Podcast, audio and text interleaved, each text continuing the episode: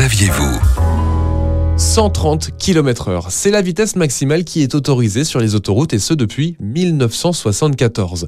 J'ai demandé à Anne-Sophie Viennot, responsable sécurité routière pour le groupe SANEF, pourquoi la limite est fixée à 130 km heure. Le choix de, de cette vitesse-là, de 130 km heure, c'est avant tout sécuritaire. Le but, c'est d'éviter des accidents dus à une vitesse trop élevée et aussi parce que l'infrastructure donc autoroutière, est construite pour résister à des chocs allant jusqu'à 130 km heure. Je pense par exemple aux glissières de sécurité. C'est d'ailleurs en grande partie grâce à cette infrastructure que l'autoroute est cinq fois plus sûre que le réseau secondaire. Pourquoi euh, sur certaines portions la vitesse est limitée à, 110 ou encore à 90 km heure? C'est le cas par exemple dans des zones périurbaines. Ce sont souvent des zones où le trafic est dense et où il y a beaucoup d'entrées et de sorties. Du coup, on baisse la vitesse à 90 ou à 110 km heure. C'est pas seulement sur les zones périurbaines. La vitesse est aussi abaissée sur des zones dont la configuration est particulière, que ce soit d'un point de vue géographique, avec des portions d'autoroute qui comportent des virages importants, où il y a beaucoup c'est vallonné, avec de fortes pentes, ou ça peut être aussi à cause de la météo, euh, lorsqu'une zone est soumise à des vents très forts. Je pense par exemple au viaduc euh, du nord d'Assès à proximité de Boulogne et de la Manche. Donc on parle de situations où l'on doit adapter notre vitesse, mais est-ce qu'il n'y a que pour le vent, par exemple, que l'on doit penser à adapter notre vitesse? Sur les autoroutes Alors en fait, il y a beaucoup de situations dans lesquelles on doit penser à adapter notre vitesse. On doit donc adapter sa vitesse en fonction des conditions météo.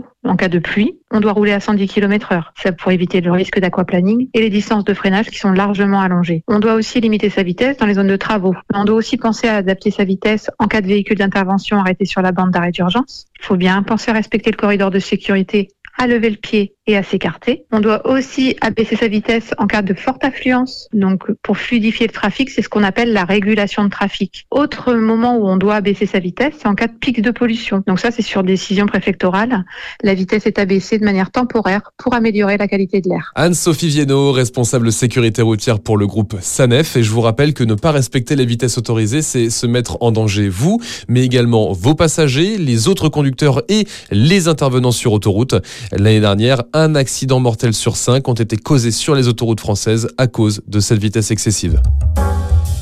Retrouvez toutes les chroniques de Sanef 177 sur sanef177.com.